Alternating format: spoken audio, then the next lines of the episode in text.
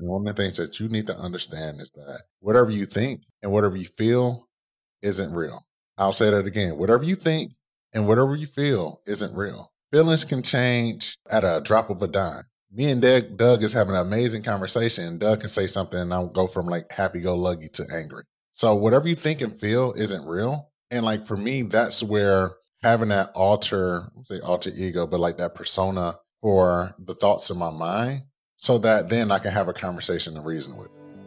I'm Doug Bopst, personal trainer, best-selling author, and entrepreneur, and I'm on a mission to help others become the best version of themselves. So I'd like to welcome you to the Adversity Advantage podcast, where we will help you use obstacles, failures, and setbacks to give you that edge needed for success. I'll be interviewing people from all walks of life on how they overcame trials and turned them into triumphs. So please sit back, relax, and get ready to be absolutely blown away by some of the wisdom and stories you're about to hear. Welcome back to another episode of The Adversity Advantage.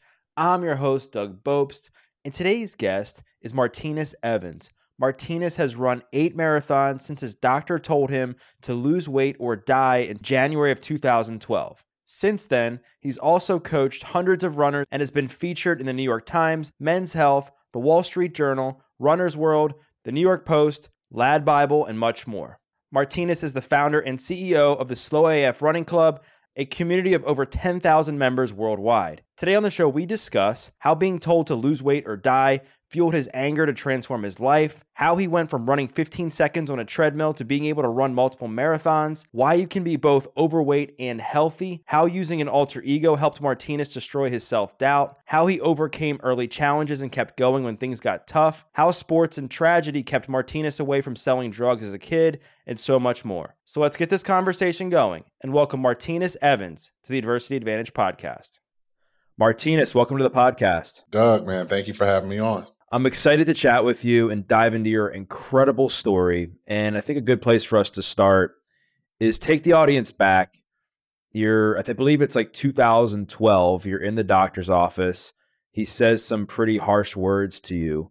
How did you um, use these harsh words to your advantage and transform what he said to you to turn some of that pain into purpose? Absolutely, man. So, listeners, Hear me through this microphone, through your speakers, into your ears. Let's go back to 2012. 2012, I was working at Men's Wearhouse, Commission sales on my feet, eight to 12 hours a day in hard bottom shoes. I developed hip pain, which then leads me to go to my doctor. I'm thinking I'm going to be at the doctor to talk about my hip. He had a whole nother thing for me. He said, Mr. Evans, I know why you're in pain. I said, okay, like what's going on? Is it a previous football injury? Um, what is it? It's because you're fat. What? It's because you're fat. And Mr. Evans, you got two options. You can either lose weight or die. Doug, I was still on this dude calling me fat. Like, who yeah. are you? Who who are you to be calling me fat? Like, I don't even know you like that. So we're going back and forth. He's like, you need to lose weight or you're going to die. You need to start walking. You got a stomach of a pregnant woman. And out of all of this stuff, I'm still on him calling me fat. So I'm like, you know what? Screw you and screw all of this. If I wanted to, I'll run a marathon. And he laughs. You run a marathon? That's the most stupidest thing I've ever heard in all of, all of my years of practicing medicine. He said, Mr. Evans, if you run a marathon or if you try to marathon and run a marathon, you will die. Who, is this guy talking to? So, as much as I wanted to put hands on this doctor, I stormed out the doctor's office. And as I was driving home, I, I drove past a running shoe store. I made an illegal lead term. I went inside the running shoe store and I said, I need running shoes and I need them now. And that was the start of my journey. I went home I got on the treadmill and fell. Demon last 15 seconds, Doug. And the thing that kept me going. So after I fell off the treadmill, there's people looking at me. I make a beeline out of there. And as I was going home and I reached for the doorknob, I had this tattoo on my right wrist that says no struggle, no progress. And as I was reaching out to the doorknob to turn the door, my sleeve pulled up and I can see that tattoo. And from that moment, I was like, okay, I know what I need to do. Man, thanks for thanks for sharing that. And I'm sure it had to be very painful to hear those words from your doctor. Um, I got to ask, how long had you been going to this doctor? And do you think that if he had changed the way he spoke to you about this, it could have created a better conversation between you two? So the, this was my first time even meeting this doctor. Um, so I think we could have had a way better conversation than this adversar- adversarial type of thing of like lose weight, you're gonna die, all this other stuff, right? His bedside manner sucked. Okay. And like I said, I wanted to put hands on this man, but I know I couldn't. And the next best thing for me was to go out and prove him wrong.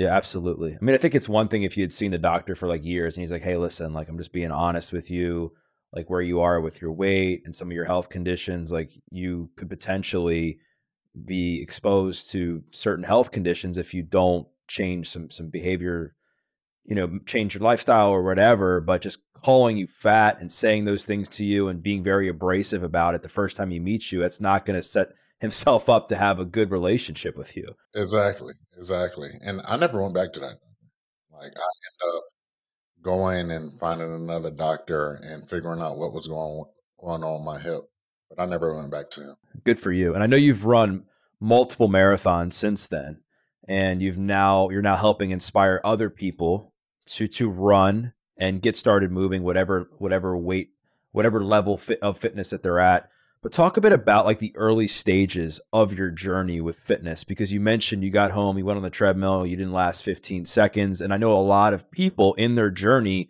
when they hit a stepping stone like that it's easy to say you know what? I'm just not going to do this. This is too hard. This is too much of a challenge. I'm never going to get there.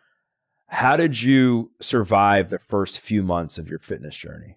Pure anger and rage got me to su- survive those first couple of weeks. So every day, like that was the thing that was on my mind. Like this doctor calling me fat and telling me if I ran a marathon, I'll die. That kept me going for the first month. I used to get up every day after after me falling off the treadmill and going back out there. So, you know, 15 seconds one day, go back out there the next day. It's 30 seconds. All right, go back out there the next day. It's a minute. And I just kept going back over and over and over again. And I just celebrated those little wins. So I remember the first time, Doug, when I ran five minutes straight for the first time ever.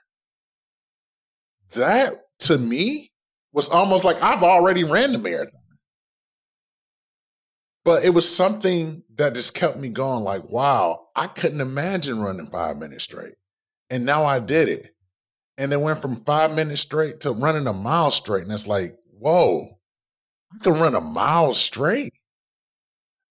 And it went from a mile straight to now I'm running a 5K. And it's like, what? So every step of the way, after I got past the anger part, was celebrating those little things. I think for a lot of us, and a lot of people that start out with this stuff, we we have that nagging voice in our head that's telling us telling us you're not good enough. You suck. You can't do this. What you just did is not your best. All these things that are constantly ringing in your head. And one of the things that I found out during this whole process was that I needed to give that thing a persona. So I named it Otis. So every time that Otis had something negative to say to me, I flip it back on him, say and say, you know what? I hear you, but that's not that's not useful right now. And I think for most people, if we're able to personify that and separate that voice in your head from you, then you can say, okay, this is this person or this is that persona. It's not me telling me these things. So I want to continue on your your journey here in a second, but one of the things I wanted to ask was is this the was this like the first time you had tried to get started um, in fitness or, or in a healthy lifestyle, or had you tried things before? My life as a big man has always been ups and downs with fitness, right? Um, I played football in high school and uh, a couple years collegiate. Um, I wouldn't even consider that a fitness journey. And here's why. Like my body was commoditized in order to play football. So instead of them being like, okay, like get active, move, yeah, go you, it's more about Evans. You're a little too light, man. You need to eat any and everything that's not boarded down to the floor. So that's not necessarily a healthy lifestyle or healthy living because they're telling you and coaches are telling you to do certain things for the benefit of them.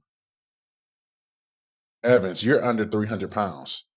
We need you to be around 350, 360 by the start of the season. So we command you to eat and eat everything because we need you to get up to that weight. And at the height of your your weight, you were what, like 360, 370 or something like that? Yeah, man. So I say about 360. And the reason I say that is because all of the scales that I interacted with during that period of time stopped working around 350. So I'm just really guesstimating. I know it was over 350 and I'm hoping it was less than 400, but I don't necessarily have an exact number. So going back to your running journey, so you were fueled by anger and rage from what the doctor said to you, and I, I imagine just from some of the stuff you experienced during your childhood, which we're going to talk about, but also like the pain from playing football and gaining all this weight to play a sport that at the end of the day didn't end up paying your bills as an adult, right? Um, so what what was the when did you reach the point that you were you actually started to enjoy running and you were seeing some some benefits as far as your self confidence, your your self esteem and stuff like that versus just using it as a way to deal with with anger and rage. Absolutely. I know this day. I know this day clearly. It was the day I ran my first 5K. Um, and this is a period of time, man, where I lined up at that at that race, and I thought I was going to be the slowest person. I know I was the biggest person, and I thought I was going to be the slowest person. I lined up like way in the back. I lined up behind the moms with the double strollers with the dogs attached to them. I thought I thought moms with strollers with dogs attached to them was going to run fast. And then that gun went off, and I spent the first half of that race just passing people. I'm like, dang man, all these people on my way. And then it went from like all these people on my way, like, wait, I'm doing this. And when I crossed that finish line, I had just the biggest smile on my face. And from that point on, I was like, oh, I get it now. I get it. I had so much fun doing this. I want to do this more. And what was the attitude of people like towards you during those races? Because I know, um, I, I know me personally, like when I see somebody who's just getting started in their fitness journey, they're running a 5K, they're at the gym, I'm like celebrating them. I'm like, oh, that's awesome. Like, good for you. But I, I've heard you talk about how people can be quite harsh to people like yourself when there's like when you were starting out on your fitness journey. Talk a bit about that. Yeah, man. Like when you were running these races, the thing about running road races, right, is that it's competitive. So for a lot of people, it's get out of my way. I need to get to this finish line. Um, and there has been times where I've ran a race and they've ran out of water.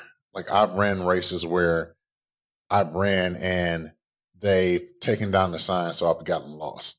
Ran a race where they lost medals or like didn't have a medal for me after I finished, right? So you have these things. And being the type of guy that I am, I'm going to speak up for myself and I'm going to fight for myself. And those elitist runners, their excuse or their reasoning behind, oh, they ran out of water. Oh, that sucks for you. You know what you should do? You should lose weight and get faster oh, they ran out of medals. You know what you should do? You should lose weight and get faster so you don't have to worry about this. Oh, you got lost? You know what you should do? You should lose weight and get faster. And for me, like the, the excuse can't be, oh, you just need to lose weight and get faster, especially if I paid my money to participate in this. So if I paid my money just like everybody else, I should get the same treatment. And for a lot of, like I said, elitist runners, they don't feel like I belong. Yeah, that makes sense, right? Like if you pay a fee to run a race, you should be entitled to all the same stuff that everybody else gets. And if you should be able to get some sort of medal for finishing the race or whatever they give out for people who finish the 5K, just like everybody else. Now, it's like obviously different if somebody finishes like first and they get a certain level trophy or whatever. But as far as like actually getting what you deserve and pay for by entering the race and having access to water, I mean, it's like, yeah, it's that's that's so silly that they wouldn't give you access to that stuff. Exactly continuing on the journey, you mentioned so what? So you go to the doctor in 2012. How how long after going to the doctor was it that you ran this first 5K? Um, first 5K. Met the doctor in July, June or July, September, uh, June or July of 2012. I ran my first 5K. I want to say September to October that same year. Wow, dang man, you move quick. I'm proud of you. That's awesome. Thank you. Uh, my next question is talk about some of the the benefit the health benefits that came from running like what did you see i know you said that your focus wasn't necessarily on weight loss but i know you have lost some weight along the way and obviously your self-confidence has improved but what are some of the health benefits that you saw just as a byproduct of running and then what were some of the, maybe the, some of the hardships that you experienced being that when you got started running you were like you said 360 pounds and um, i'm a trainer and i've worked with clients who who are around that weight and they've had trouble with like their joints and stuff like that when we've gotten started moving. So talk a bit about that if you Yeah, man. So um let's just start about the benefits first. Like I think some of the things that when talking to doctors or just talking to people in general, they're like, "Oh, you should lose weight because you should do because you're going to get you're going to sleep better, or you're going to be able to move better, you your physical fitness would be better, and things of that sort." And my thing to most people is that those things that they say um, that would benefit you by losing weight. I say the same is true for regular physical activity. So, like, if you're having regular physical activity, like, you're going to sleep better because you're active, right? Um, I think by just exercising more, you start to be a lot more health conscious. So, just by the by- byproduct of, oh, I got to go run X amount of miles tomorrow, you start rethinking about what you put in your body because if you eat junk and then go out there and try to run some miles, you're not going to perform in a way that you want, or you're going to have some GI distress. So I think just by being physically active, you start to be more health conscious about like what do you eat. Um, I slept better, I moved better, my mood was better. Um, I just remember just being a lot happier being physically active versus the times that I wasn't. Um, now some of the cons, I wouldn't say cons, but like some of the things that you experience um, as a person of size getting started, being physically active. The first thing that I found was like finding clothes that fit me. So I remember going to a big box store and asking the guy, like, hey, like, what's the biggest size you got? And they're like, hey, we, we only have a 2X. And then they look at me and it's like, you can fit a 2X. And I'm like, nah, I'm a 3X type of guy. Like I love to be in a 4X because because that's where I feel comfortable. But like I'm a 3X type of guy. And them giving me clothes, like, no, no, no, you should try this on. Like go go try this on. And me reluctantly being like, mm, I don't think this is gonna work. And then going to fitness center, like going to, in the fitting room and put the stuff on and can't get the stuff back off. So I remember ripping a shirt off of me in this big box store because I couldn't get it off me. I'm like, this is 2x small, mug. So I think like that's the thing. Um, I think another thing is like the the mental aspect of it. So for a lot of people, and even myself being a person of size, is that the world beat us down, man.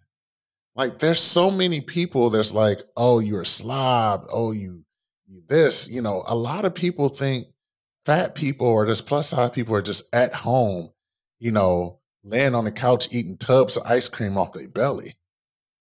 And that's not necessarily the case. But then we then go into the gyms or wherever we go to and try to be physically active. And we have that thought in our head like, oh, they're looking at me. Oh, they're, you know, I don't I don't feel comfortable here because somebody's going to say something to me. And I think that's another thing is that for a lot of people, they feel like they have the right that since somebody's a person of size or larger, that they're inexperienced with exercise. So I remember having a lot of people in the gym like trying to coach me and try to te- teach me some things. And I'm like, yo, I play football. I know my way around a weight room. I have, a, I have a degree in exercise science. I know my way around a weight room. Like, I don't need your help. And for them, it was like, oh, I'm just trying to help you out, big boy. But I didn't need your help. I didn't ask for your help. So for a lot of people, when they're around people of size, like people just feel as if they can give them advice or unneeded advice that they didn't even want. How do you think um, we can change like the messaging around this topic? Because I think in many ways it can it's polarizing, right? There's there's one side that's like, yeah, you can just um, be it any weight you want and always be healthy. And then there's the other side that's like, all right, like, you, like, no, you need to lose weight to be healthy. You need to be at a certain weight. And obviously, I don't think either one are true. Um, I'm all for obviously like w- what you said in your story and supporting somebody and making sure that you focus on like working out and moving your body and not necessarily like focusing on like the weight in itself. But I'm also for if somebody wants to lose weight, like we shouldn't demonize weight loss, right? So how do you think we can change the message to be more inclusive? I think one of the things that we can do, and this is something that I, I just wholeheartedly preach, is that everybody should be physically active. Full stop. Being there's so many benefits to being physically active, regardless of wh- whether or not your your your goal is intentional weight loss or not.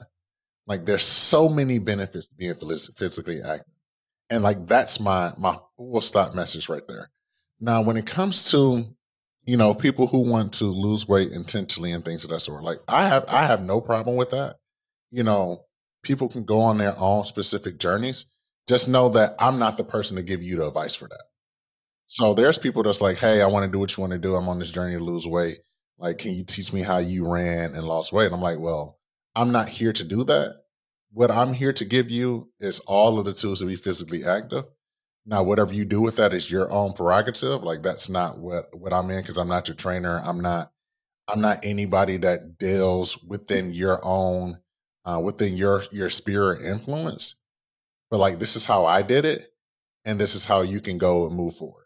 And I think if we just took that message, I think that message can be a little bit more palatable and get the people who who are on the couch and want to be physically active to be physically active, being versus being like, hey, you need to lose weight. Right. And I think that's the thing is that it's it's all a gateway because like you might get physically active and you're like, you know what, I, I might want to go on this on this journey to losing weight, and that's okay. Like I have nothing against that. I think just overall, like the less shame that we can provide within the fitness industry, and the more joy that we can provide over shame, the more people that who are able and feel comfortable joining this industry, which means it's a benefit for everybody. Yeah, I mean, I definitely agree with you in that fitness is like the gateway, right? And I think if we focus on habits, I think a lot of other things that people want out of their health journey will naturally come. And I see this a lot where so many people they just focus on the scale and that's it. And granted, if their goal is to lose 50 pounds, and that should be, I mean, obviously that should be important to them if that's their goal. But that can't like that obviously there's a lot you can't control with the scale right like there's so much you can control on the fitness side of things you can control how much time you spend you know walking running in the gym whatever you can control what you put into your body and so i like how you you talk about just like controlling what you can and, and focusing on the habits and getting moving. Absolutely. And this is the question i always like to put out there. Like who's healthier? Somebody who's overweight but they work out three to five times a week. Their blood panels are normal, um, but they're just overweight versus somebody who's considered quote unquote normal weight to a BMI, but they have an eating disorder. They binge and purge. You know, they they have this eating disorder that they're working with.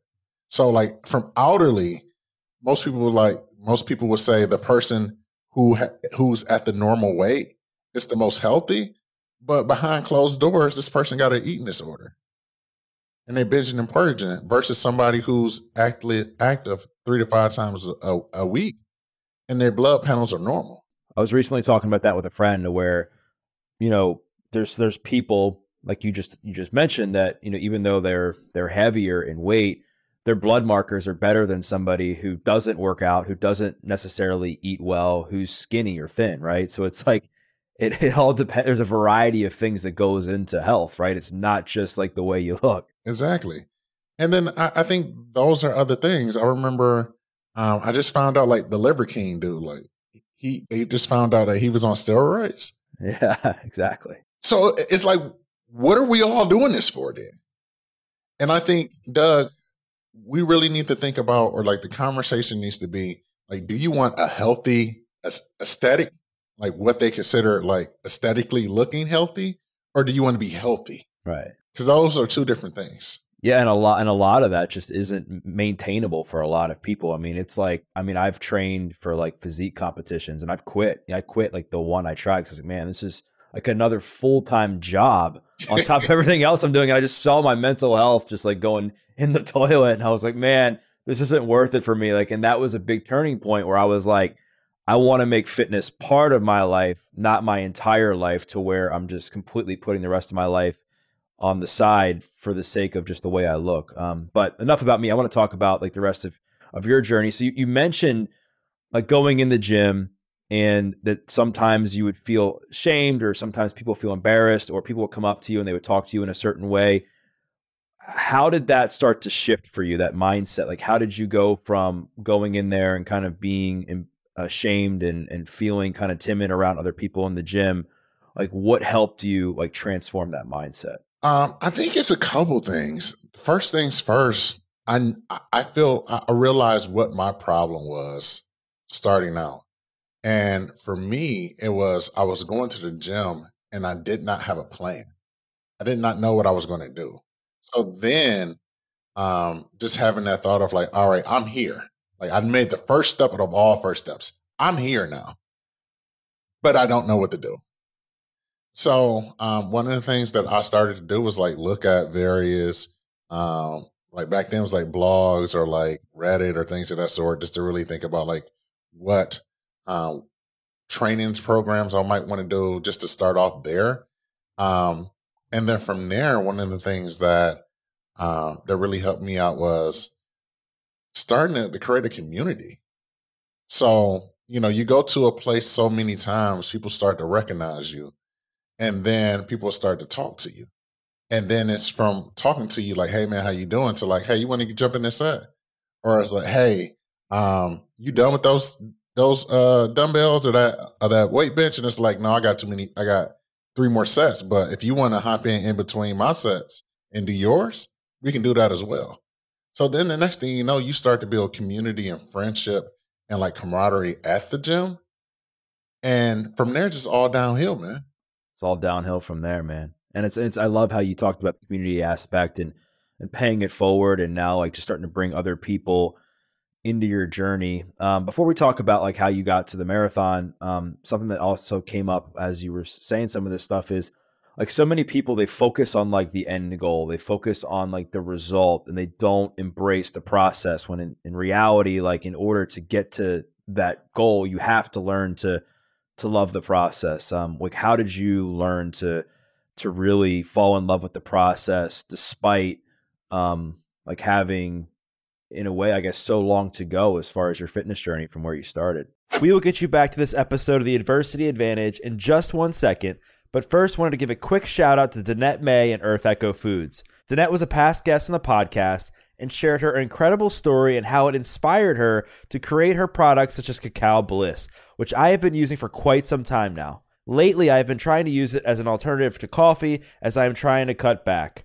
I can say I think it might be working. Using it can be as simple as adding it to a smoothie or mixing it with water or your favorite nut milk. Cacao Bliss starts with 100% organic cacao beans that are naturally kissed by the sun, maintaining its miraculous health benefits. Then it's blended with turmeric, MCT oil, coconut, Himalayan sea salt, cinnamon, and black pepper for the perfect blend to make you feel the best you ever have. Not only that, it is friendly to keto, gluten free, paleo, vegan, and vegetarian diets. So go to earthechofoods.com slash Doug Bopst. Again, it's earthechofoods.com slash Doug Bopst to check it out and learn more about the amazing benefits of Cacao Bliss. And when you enter in the promo code Doug at checkout, you'll get 15% off. Now back to the show That is a very interesting question, man. One of the ways that I I feel like I fell in love with the process was I tied it to something else that I did every day of my life. So, for example, for me, it was brushing my teeth. Um, I was like, all right, I need to go for a run. Cool. I'm gonna go for a run first before I brush my teeth. Cause I didn't, me personally, I hate that taste in my mouth of like first waking up and having the dragon breath. So I'm the type of guy that's like, all right, I'm gonna get up and that's the first thing I'm gonna do is like brush my teeth. And for me, I was like, nah, the first thing I'm gonna do is run. And then I'm gonna brush my teeth. So that then gave me the motivation I needed to be like, all right, I can't um I can't back out on myself. So like let me go do this thing. And then for me, I just kind of took the feelings out of it. Of all right, I need to go run before I brush my teeth. And then like that was the things I used to tell myself. I- will get to the bathroom. There was times I'd get to the bathroom, I had the toothbrush in my mouth or like in my hand, like about to brush my teeth and be like, nope, I gotta go run first.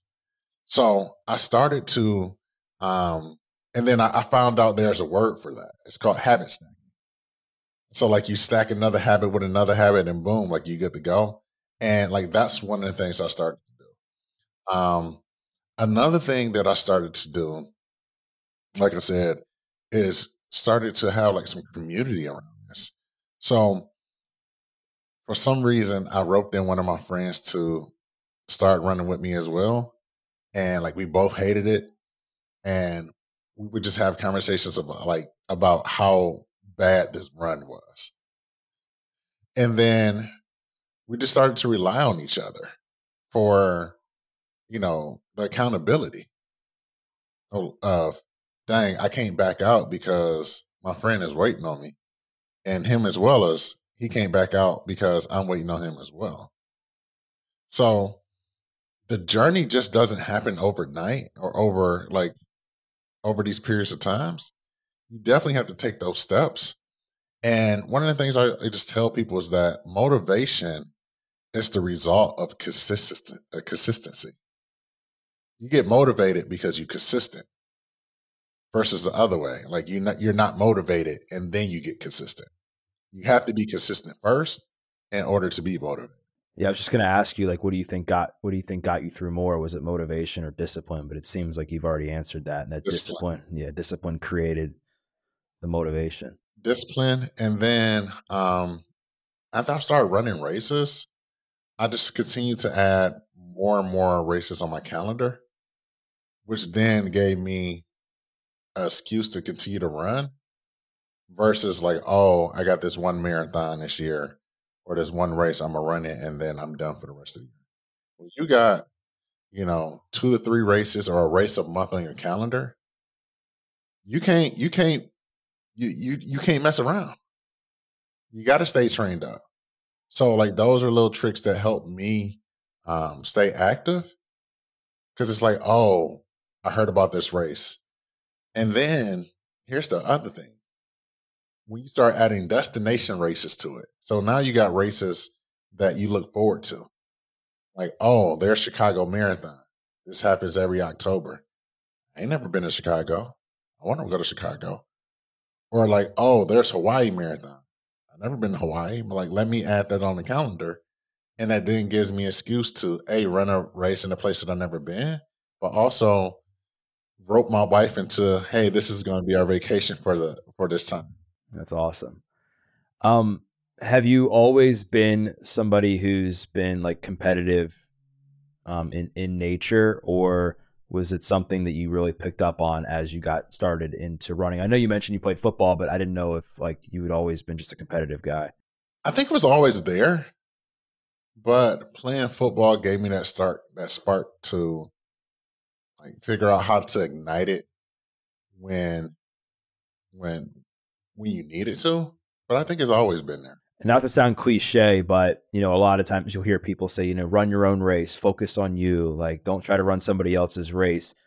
Um, and in the context of just running these races and also this this journey, um, like what kept you focused on yourself and not paying attention to what the person next to you was doing, or maybe somebody you followed online and what they were doing, like how did you really hone in on like really paying attention to to your own journey? From the beginning, I've told myself that I'm not going to be a, I'm not going to be a winner. So this is a conversation I had with myself from the beginning. You're not going to win any races. Whoa. you're not going to win any races.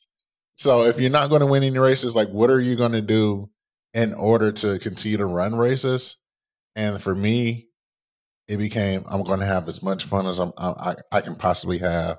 I'm going to talk to a, a, a ton of people, and like that became that thing that for me, I already knew. Well, if I'm not I'm not running the race to win it, then there's there's no there's no competition for me out here. If there's no competition on me out here, I don't have to look to the next guy or girl or or friends on social media and be like, oh, I need to run that race because I need to get, compete against them because I'm I'm competing for a whole different thing. I'm in a whole nother sphere when it came to my mindset and mentally when it comes to running races that I didn't necessarily need. So I think for a lot of people, it's the same thing. You're not going to win any races.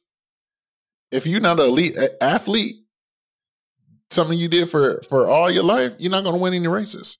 So you don't need. There's no need to look to the next guy or next girl and be like, "Oh, I need to beat them," because you already lost. You're not. You're not getting any uh, prize money or any of that other stuff. So you're doing it for the love, right? Yeah, you just got to be. You got to be realistic with where you're at, right, and making sure that you're paying attention to your own fitness level, and then obviously focusing on getting a little bit better along the way. And, and speaking of that, like, so how did you go from like run, you ran your first 5K like later on in 2012? What was the training process like um, from from there to being able to run your first marathon? So I ran a bunch of like 5Ks, 10Ks, and on what was it? New Year's Day, January 1st, 2013, um, I first picked the race. I was like, okay, I'm going to run Detroit, Michigan, uh, Detroit Marathon because it's my hometown. Um, so I'm gonna do that. And from there, I just started to do a lot of research of like, what does it mean to run a marathon? You know, what training plans were out there because there's a ton of different training plans out there. Um, and I think I spent like the first couple weeks of the year just trying to hone in and figure out well, what would work for me. So, like, okay, I got about 10 months. Like, what do I need to do in order to get there? And for me, it would start to look at various blogs, things of that sort. And what I found out was people were using other races as like training runs for this larger race.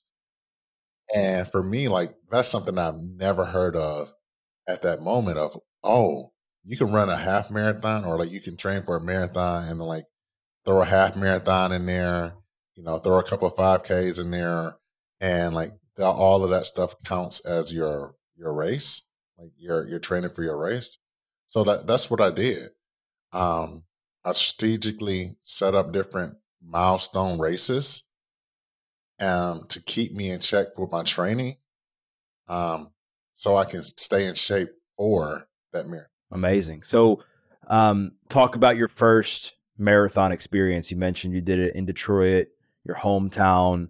What was your um, where was your mindset at? Where was were you were you excited? Were you nervous? And then like how did you um like how did you celebrate after you finished the race? Detroit Marathon, October 2013. I was nervous. I'm not gonna lie to you, man. I was nervous. Um, so I remember getting there. Like my wife and I are both from Detroit. My, also, all my parents, her parents are there, and I remember telling them like, "Oh, I'm here to run a marathon." It's like, "Oh, okay. Well, how long is a marathon?" Twenty six point two miles. And every time I say that, you can see individuals calculating the distance in their head, like, "Whoa, that's that's like from here to whatever city and town the next town over. Like, you gonna run all that? Yeah, I'm gonna do that. How far you ran so far? What's the longest you ran? 20 miles. Ooh. You never ran the whole 26? No. Ooh. I don't know how you're gonna do it. Um, so like talking to individuals, that kind of sowed seeds, like sowed a little seeds of doubt in me. So when I got to the finish line, I was a little nervous. Um, but when the gun go off, all of that stuff just kind of went away as the miles continued to go on. And this race here, I got heckled by um one of the like volunteers. So this is individual, we call it the SAG wagon. So SAG stands for uh, supporting gear. So this is usually the type of like van or bus that like help pick up people if they're like injured or you know give some of the, the elite athletes water things of that sort so when i got to mile 19 um, this this this gentleman in the sag wagon started to heckle me. So it went from like hey big man you want to ride to the finish line? And i'm like no like i'm all good i'm straight. But then like mile after mile after mile it went from like hey man like just get in. Like i'll take you. I'll take you to the finish line. And me being like no. And during that point of time, I got so much going on. So like now my mind is playing tricks on me. So my mind is like, yo, if you get in that van, all of this pain will go away. So my, my mind is like, you need to get in that van. And then you got the guy who's driving the van that's like, hey, get in the van. But my heart is telling me, no, I got to finish this. And then I got to mile 25 and I kind of blew up on the guy because I was like, "Hey, man, like I, I'm less than a mile away. Like, why would you want me to get in this van?" And him being like, "I can't help that you fat and slow." It's like, what? I can't help you fat and slow.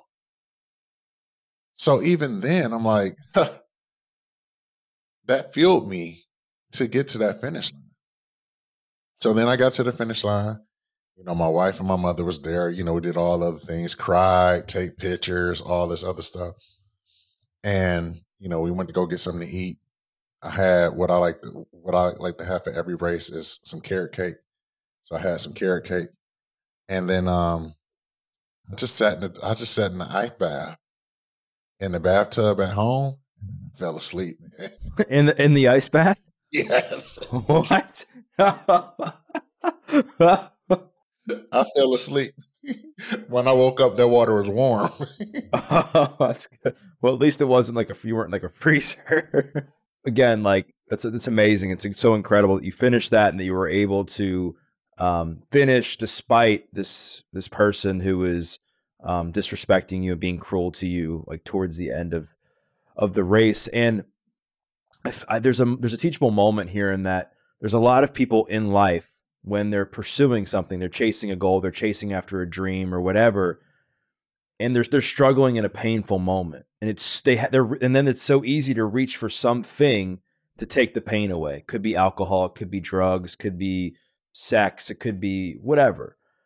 Um, like what advice do you have for somebody who's in a similar position that you were in when they're they're they've hit an obstacle um, while they're on the road to success that and they're tempted to to take the easy way out. A pain is temporary, um, but overall, in any journey, it's going to be you versus your mind versus everybody else. And one of the things that you need to do, and one of the things that you need to understand is that whatever you think and whatever you feel isn't real. I'll say that again. Whatever you think and whatever you feel isn't real. Feelings can change at, at a drop of a dime. Me and Doug, Doug is having an amazing conversation, and Doug can say something, and I'll go from like happy go lucky to angry. So whatever you think and feel isn't real. And like for me, that's where having that alter, say alter ego, but like that persona for the thoughts in my mind, so that then I can have a conversation and reason with. Right. Because then I can say, "Come on, Otis, I got this, man. I got, I got to keep going." Because if not, you're just thinking it's yourself telling you these things. It's yourself telling you, "Oh, you need to quit." It's yourself telling you, "Oh, you need to reach for that vice." And if you got somebody else to talk to, or at least that persona that you can talk to, you can kind of reason with it to say, "I can't do it. I can't do it," or you know, one of the things is, you know, uh, I'm gonna stop running when I get to the next light pole. And then you get to the, night, the next light pole and say, all right, the next one. It's almost like with the trainers, like one more, one more, one more, one more. And they give you one more. And you're like, all right, one more, one more, one more, one more, one more. And it's like, man, you didn't tell me one more like five times ago. But like that that that shows that we are stronger than what we really think we are. Absolutely. It's it's so important. Um, that that mindset shift, like you said, is just so important to being able to just say, like, let's just get to the next thing, let's just get to the next thing, and just one more, one more, keep going, keep going, and then what ends up happening is you you build self confidence, and you're like, wow, I've gone so much further than I thought I could. I can do this. I'm going to keep going. What's another one? What's another one? Then that just starts to stack. You talk about habit stacking. You know, I call this like the small win stacking, where you start stacking these small wins on top of each other, and it ends up leading to something massive. Um, so what had ever ended up happening between you and that doctor after you finished this marathon? Did you end up like going back to him and like I you know, telling him that you telling again. him that you no? I never seen that doctor ever again in my life, man. I mean, no, I didn't know if you went back there to just say, "Hey, I just told I told you so." Some days I wish I did, but other days is that you got to remember, like from the time I met him to the time I actually ran the marathon, like 18 months it went by. Like I met him in June. I didn't run the marathon until October the next year. Like he was kind of out of my thoughts, out of my lexicon, for lack of a better words. I had moved. Like so much happened in that year and a half that after I ran that marathon, like that doctor was like the least of my worries. At that point, it was more for me than for anybody else. I've I've heard you talk about that you're uh, you're against diets because diets are just a temporary thing, and I I agree with that as well. That it has to be something that's sustainable. Talk about like what life, what you were, what your uh, what, what types of foods you were eating before you started this running journey, and then like what type of foods you like to incorporate into your uh, quote unquote diet um, today. It's the same thing. Yeah. so like it's I I would say it's the same thing, but not. So, you know, do I still eat carrot cake? Absolutely. Do I still eat cookies? Absolutely. I, I'm still gonna enjoy that. But I think things have changed in the fact that when I'm going through a training cycle, I just understand like what foods really um works out for me um, and I think like those are the things. So like, for example, when I'm not training like dairy, like I love milk, I love cheese, like those are like one of my things. Like that's my jam. But I understand that milk and cheese is not where I want to be when I'm out training on a 15 mile run. Like that's going to give me GI distress like nobody's business.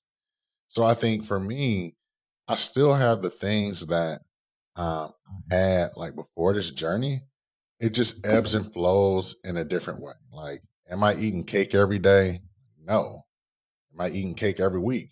No. But like, if I want cake, I'm gonna have cake. Same thing with cookies, right? Um, I think that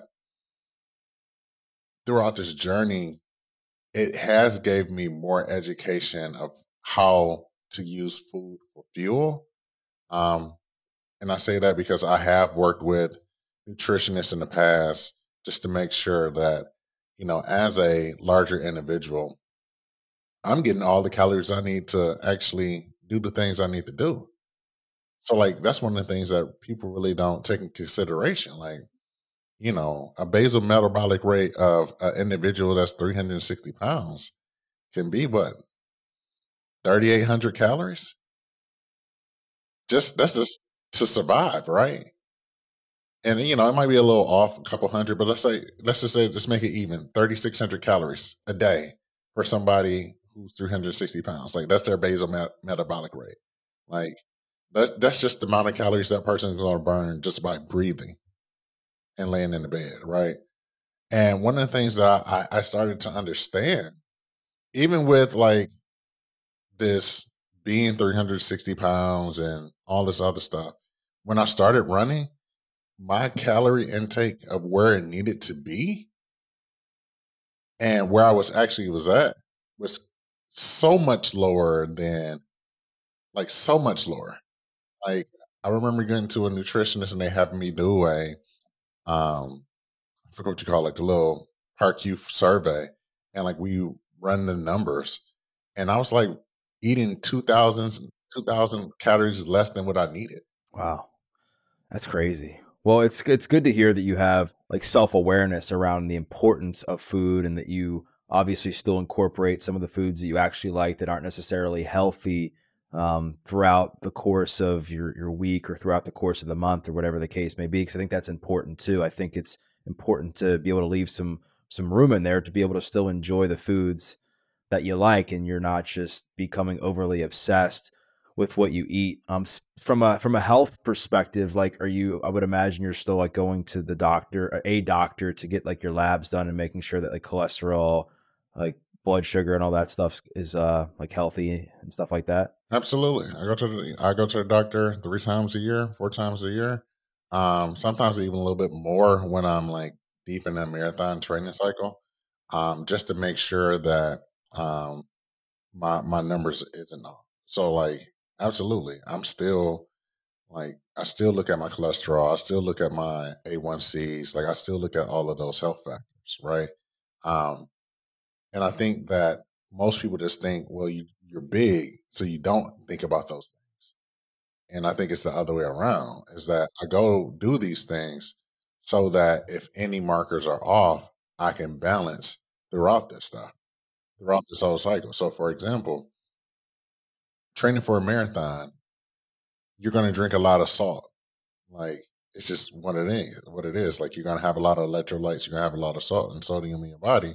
So like one of the things that I'm doing is making sure that my blood pressure is raising because of the um, higher rate of sodium that I might be ingesting on a 20 week marathon training plan in the middle of the summer.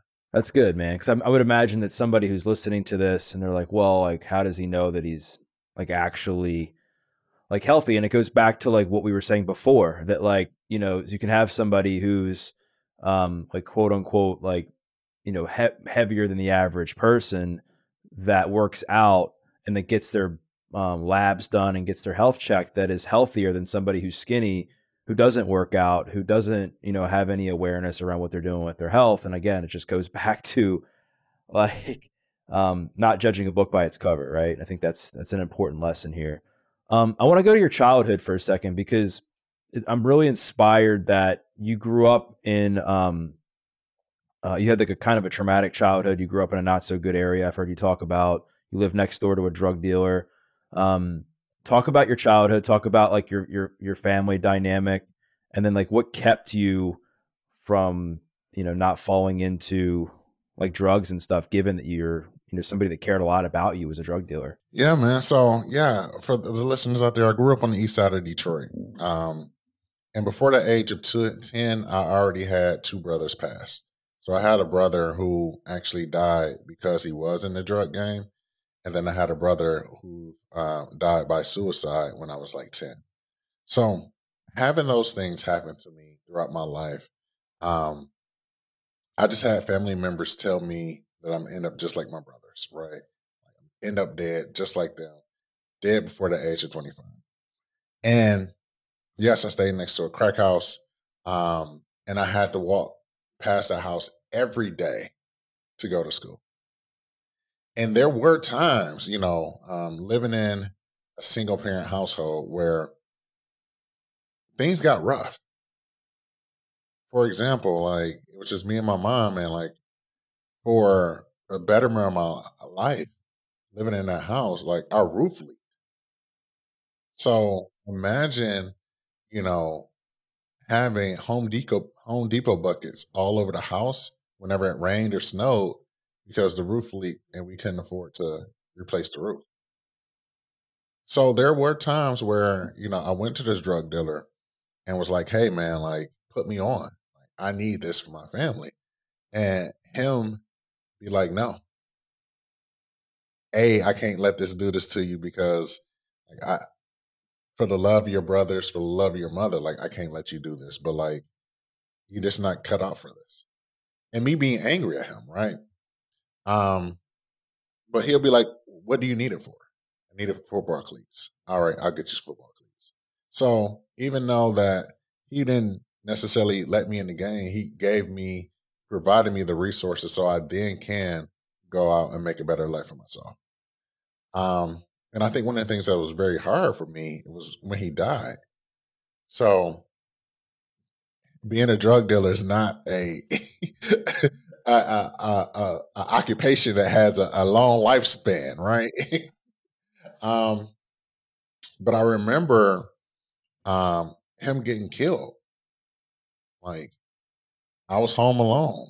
I heard some loud noises. I looked outside and like people had ran by, ran by the house. I went back, you know, I went outside and I seen this lifeless body on the like in the front yard. So growing up in Detroit, death and loss was just a part of life. Like, oh, you know, such and such died. Guess who got shot? Things of this sort. So for me, like I just thought it was normal. I thought it was just normal life.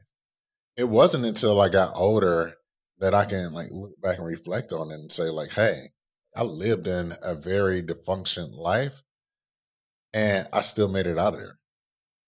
But I think that the reasons, one of the reasons I did make it out of there is because of all of the things that I experienced. Because I can look at something else in life, whether it's school, whether it's anything else, and be like, shit, if I made it out of this, like what else can I do? So a lot of people grow up in adverse situations and tough environments and and they have a hard time escaping like the victim mindset and being like, you know what, like the world is against me, my environment's against me. And I think some of that is obviously can be warranted given if they didn't control what was where they were as far as their environment, right? But um like how does like what's your advice to somebody so that they can like escape that mindset so that they can get the one thing they want in life, which is to create a new normal for themselves and be able to better themselves. I wish I had one thing, but I'm gonna tell them therapy, man. Uh, a lot of people don't mention it. A lot of people, you know, really don't talk about it. But being able to go to therapy and address some of these traumas has been um, something that has taken me leaps and bounds. Because of course I've had the same mentality as well you know, the victim mentality. And I think that being able to go and address these traumas is the best thing that you can do for yourself. I wish more people had therapy. I thought I wish therapy was more a part of the healthcare system that it is now. How did you um, I know you talked about like what motivated you um, like a lot of the, the bad situations that you were in as a kid like motivated you to, to not do that but i imagine you still it was still not easy to not give in and be like, hey, like maybe I will go sell, you know, drugs for this for your buddy or whatever. Um, like how did you how did you begin to create like a new normal for yourself as a young kid? I think this is where sports came into play. So um this is when I started to play football. And, you know, I, I don't have kids, but like one of the things parents has always said is that like kids need some type of extracurricular activity to get the hell out the streets. And for me, it was the same thing is that by playing football and by being at practices and like participating in that in that sport kept me off the streets. It kept me out of situations that I probably would have been in uh, with other friends, people, or whatever. But just because I was at football practice or at a football game, I wasn't there to experience it. Yeah, I mean, I think um, I think sports are so important, right? Because it gives you like a different outlet to turn to, like during times of hardship, kind of in the same way that it seems like fitness has um, for you. The the last thing I want to ask you is, um, I know that um, I know that you were bullied a lot as a kid because of your weight in school. Um, how did that impact you? And then also how did that how did that become fuel for um for your success in your fitness journey now? How did it become fuel? Because you asked a girl i think you asked a girl out like publicly and she like humiliated you right? And that what happened? Yeah man. so let's let's talk about that story first. I'm trying to try not to because i read it i kind of i mean i've been in a similar situation where i've been publicly you know rejected by a girl so i uh I, I, kind of understand in a way. It wasn't that it wasn't as harsh as what you went through though. so let's talk about that. So I think I was in the first grade, and a first grade assignment. You know, let's take let's take you back there. So first grade, we had an assignment where we were to go up to the front of the class and do show and tell. This is what we care for. This is what we love. This is my little brother. I love him because of X, Y, and Z. So everybody's going up there, you know, talking about their little brother, their dog, their pet, like whatever. I had other things in mind. I had this girl, the prettiest girl in the classroom in my eyes. And I wanted her to know and the world to know that her, she was the one for me. So I get up there and it's my turn. So I get up there, I stand up there, my feet is firmly planted, my head is held high, shoulders are black, uh, shoulders are back. And I get up there and I profess my love. I love her because she's the cutest, prettiest girl in the whole class. Class goes silent. And she go, ugh, you can't like me. Your titty's bigger than mine. The whole class erupt. Start pointing, calling me titty boy. So like that's something that that stood with me because when when you in Detroit, like Detroit is large and small at the same time, but like the kids that you went to elementary school with, some of those kids are the same kids you go to middle school with. And the kids you go to middle school with, some of those same kids are kids that go to high school with. So like there's people throughout that whole life that remember Martinus the titty boy. And that then became the thing that for me, I learned that being fat was a bad thing. I thought everybody had titties. I didn't know. I, I didn't know. I thought all the boys had it, but it was just me, right? So, um, I went on. I went on through life and like yes, being bullied and things of that sort. And I remember talking to, um, I think it was my mom. I heard being like, "You got to fight back," and her being like, "You got to take the one who got the biggest mouth, and you got to punch him in the face." And I remember like that ringing true in my head, like I got to punch him in the face. And then the bully, same thing, pushed me on the ground, kicked me. And I remember getting up and like punching him back. And for me, something clicked. And I went from like being this bully to being, you know, being not being a bully, but being bullied to somebody that's going to fight back. So I went from that to like fighting a lot because it's like, oh, you're not going to just say anything to me. You're not going to bully me. And then eventually, like, people stop messing with me, right? Um, but I think, like, if you look at my whole life in general, of, uh, you know, A, this doctor telling me fat lose weight to die, to the guy on the SAG vehicle that's like, hey, big man, get in the, in the car. Um, I'm able to now channel that for like athletic performance. So I think of myself as Michael Jordan. So if you ever watch like Michael Jordan's Hall of Fame speech, like he got a whole list of like people who have done him wrong, and he, he, he and he's like thanking them. And I think for me, it's the same thing. Is that um now with sport, like I can go into that in that chest of people calling me negative things and now I can use that as fuel for fire for a workout or, you know, to help me get going, then, you know, using those things to like make me feel down about myself. Channeling that uh pain into purpose and ch- and like tapping into that to that anger, right? And being able to use that as fuel to better yourself. I love it. Well, Martinus, this has been awesome. You have a great story, great message. I think people are really going to enjoy listening to this. They're going to want to pre-order your book that comes out in in June, right? So where's the best place to connect with you? Where's the best place to to buy the book if they want to check it out? Absolutely. You can find me on all things the internet at 300 pounds and running, 300 spell out pounds and running. Um, if you're interested in running, uh, we also have a uh, we have a relatively small running community called the Slow AF Run Club. We have about 10,000 members worldwide.